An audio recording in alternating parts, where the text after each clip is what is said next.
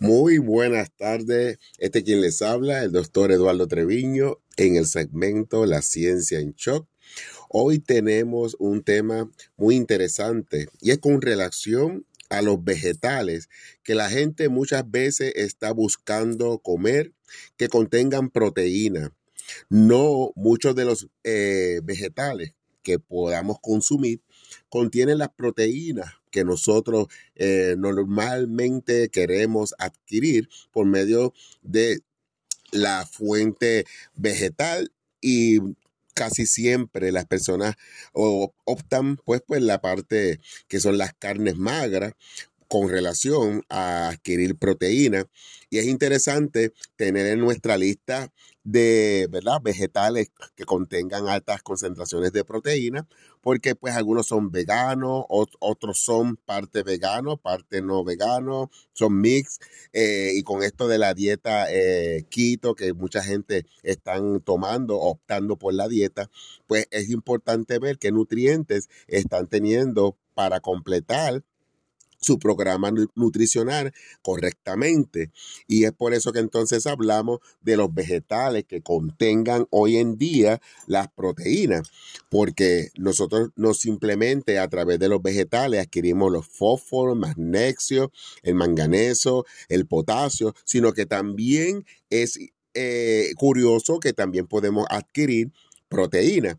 Y uno de estos vegetales, vamos a estar comenzando a nombrar el repollo, es uno de ellos que contienen las proteínas. También tenemos el coliflor, tenemos la col rizada, tenemos el brócoli, tenemos los mushrooms o los honguitos, ¿verdad? Que la gente eh, normalmente cuando hacen el pollo en crema de mushroom y todo esto, claro está, estamos hablando de vegetales frescos, no estamos hablando de nada envasado.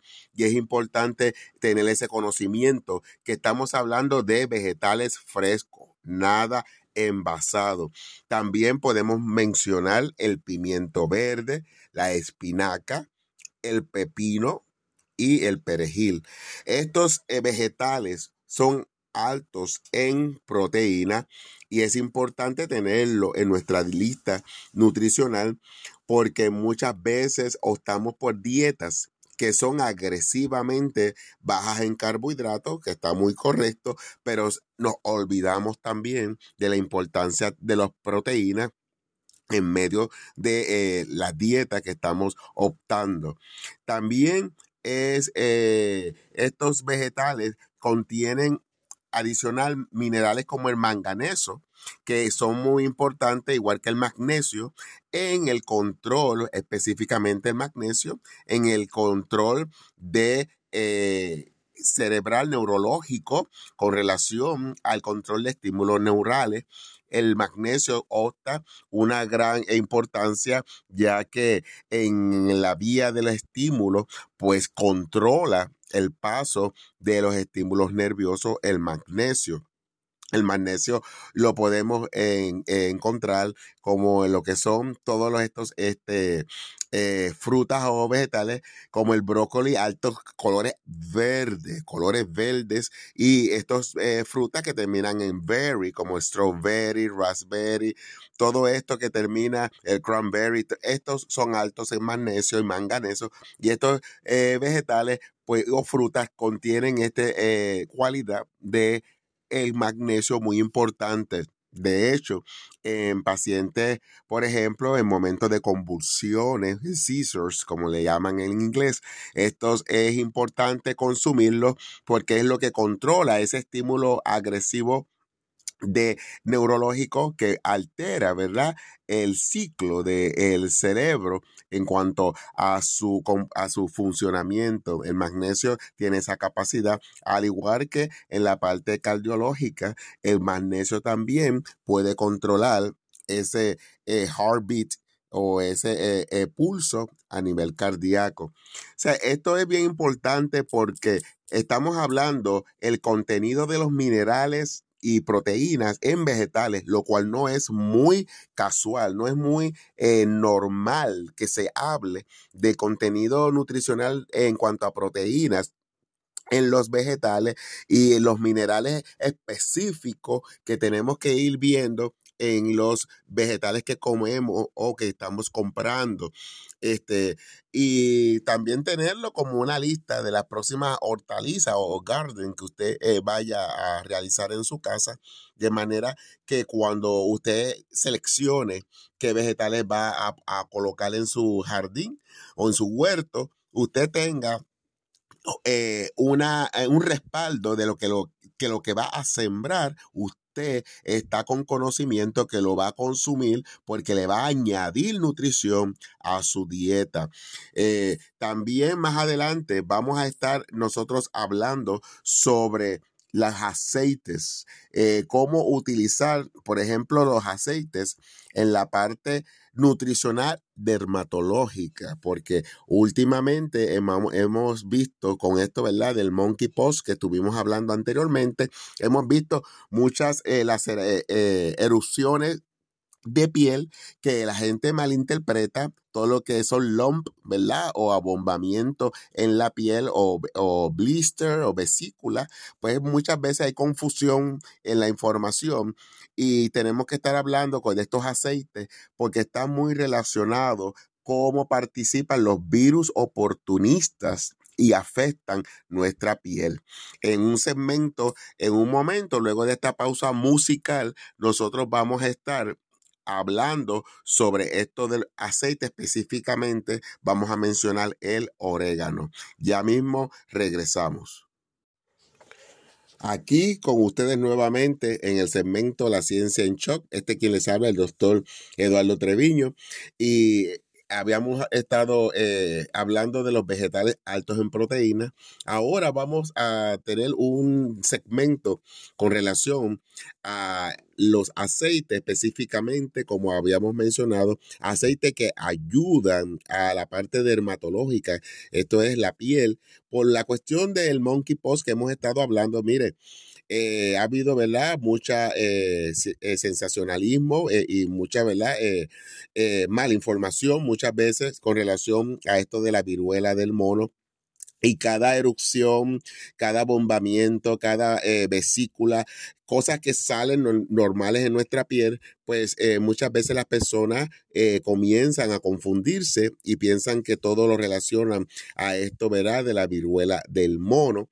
Pero quiero abundar de que usted sabe que estamos en un tiempo, que es verano, y la piel, como hemos hablado en otros segmentos, con la cuestión de la eczema, con las personas que tienen dermatitis atópica y todo este tipo de erupciones en la piel causan rash, causan picazón, se combina con el sudor humano y esto, el sudor está probado que incrementa la picazón y incrementa las alergias el de la piel en las personas que ya están predispuestas específicamente, podemos hablar de las personas asmáticas, las personas que, que tienen problemas respiratorios, muchas veces tienen de igual manera problemas en la piel, porque todo problema respiratorio mayormente comienza con una eh, reacción alérgica o una, una reacción en algo del ambiente que se manifiesta con este tipo de alergia y no solamente respiratoriamente, sino que también puede ser manifestado en la piel. Por eso es bien interesante tener bien claro las erupciones que usted ve en la piel, el tipo de cambio de color y no todo vincularlo a lo que está ocurriendo con esto de la viruela del mono. En este eh, segmento queremos darle a esto de la eh, abombamiento y la vesícula, ¿verdad? Hay una específicamente que, que viene y proviene de, la, de los virus oportunistas. Los virus oportunistas son estos virus, ¿verdad? Que normalmente eh, viven en nuestra piel y al, igual que nuestras eh, bacterias que están en nuestra flora intestinal, que son muy normales que eh, estén en medio de la flora intestinal, pero como todo eh, mal equilibrio, mal equilibrio, ¿verdad? Orgánico, como pudiéramos mencionarlo, eh, todo aquello que altera el crecimiento de lo que es normal, hay un crecimiento, un overgrowth, como le llaman, ¿verdad? En inglés, esto va a crear una serie de problemas o manifestaciones que lo podemos ver en la piel o lo podemos ver a través de nuestro tracto eh, eh, intestinal si fuera la flora intestinal. Pero en este caso vamos a mencionar los problemas de la piel por los virus oportunistas que sobre, hay un sobrecrecimiento de estos virus en nuestra piel y esto causa este tipo, como le llaman los warts, las verruguitas, esas verrugas que a veces comienzan a salir a nivel de los dedos y comienzan a salir muchas una tras de otra, pequeñas eh, blisters pequeños de verruguitas, ¿verdad? Y estas verruguitas provienen muchas veces de estos virus oportunistas. Y usted a lo mejor se preguntará, doctor, pero ¿qué tiene que ver esto con los aceites que usted mencionó? Pues miren, vamos a, ver de una manera bien natural el aceite de orégano. ¿Por qué mencionamos el aceite de orégano? Porque está comprobado y yo mismo lo vi, ¿verdad? Con un paciente que el aceite de orégano funciona de una manera extraordinaria. Pero antes quiero hacer, ¿verdad? Un disclaimer, un tipo de, de, comentario de que recuerden que todo lo que es natural conlleva al menos 21 días de consistencia en utilizarse diariamente. No es que usted lo utilice hoy y mañana se olvida y entonces pues ya interrumpió el proceso del tratamiento.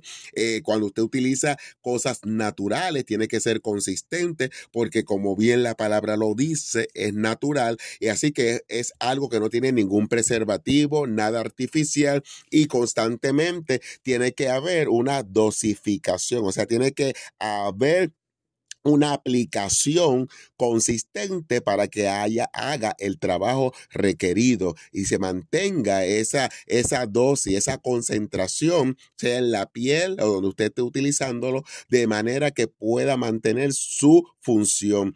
El aceite de orégano que estamos mencionando es uno de los aceites más efectivo contra estas erupciones en la piel, específicamente estas verrugas pequeñas que comienzan a salir y se van multiplicando en el área de los digital, de los dedos. Y estas verruguitas este, eh, son, como mencionamos, esos virus oportunistas. Usted hace una dilución de este aceite de orégano con el aceite virgen de oliva y estas diluciones funcionan de una manera extraordinaria. ¿Por qué? Porque estas diluciones este, eh, con el aceite de oliva, que es como quien dice el vehículo, para que no sea tan fuerte que vaya a quemar, porque es el orégano es un aceite, ¿verdad? Que estamos mencionando, es orgánico, pero es bien fuerte cuando, cuando se aplica en la piel, tan fuerte que puede quemar. Así que usted diluye, por ejemplo, unas 10 gotitas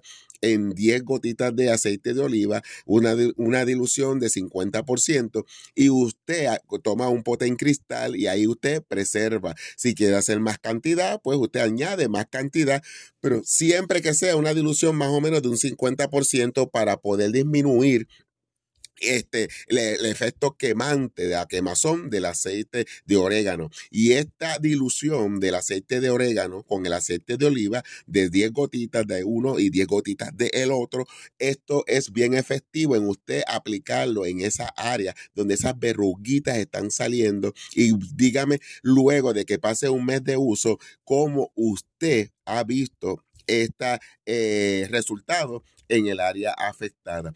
Este, eh, ¿verdad? Eh, um, gotita del saber se la dejo hoy porque es importante que el cuidado de nuestra piel y no permitir que esas verrugas acaparen, porque aunque usted no lo crea, si no se detienen, van a cubrir todo su dedo y van a continuar porque esto muchas veces es virus, como dije, oportunista por consecuencia de un sistema inmunológico que tal vez está deprimido y hay que fortalecerlo. Así que en la primera parte estuvimos hablando sobre las proteínas contenidas en los vegetales y ya los mencionamos que para aquellos que se sintonizaron mucho eh, más tarde, eh, hablamos del repollo, hablamos del coliflor, hablamos de la col rizada, hablamos del brócoli, de los hongos o mushroom fresco, hablamos del pimiento, hablamos de la espinaca, hablamos del pepino y hablamos del perejil. Cada uno de estos vegetales están conteniendo altos en proteína y en la segunda parte de nuestro segmento estuvimos hablando sobre los aceites, específicamente el aceite de orégano para las verrugas, ¿verdad? Que salen en la piel, verruguitas, warts que vienen por consecuencia de los virus oportunistas aprovechándose de un sistema inmunológico deprimido. Y todo eso lo estamos hablando, lo estamos relacionando a que como hoy en día hay mucha eh, eh, eh, cuestionamiento y, y mucha tensión con relación a lo de la viruela del mono. No queremos que la gente ande pensando que todo es viruela del mono, sino que a veces hay unas blister y cositas que salen que son warts o verrugas porque eh, usted está teniendo a lo mejor pues un, estrés o un tipo de, de, dieta no muy buena y esas verruguitas muchas veces nos están indicando que tenemos que mejorar nuestra dieta. Bueno, pues hasta aquí los dejamos en este segmento de la ciencia en shock quien les habla el doctor Eduardo Treviño. Hasta una próxima vez. Dios les bendiga.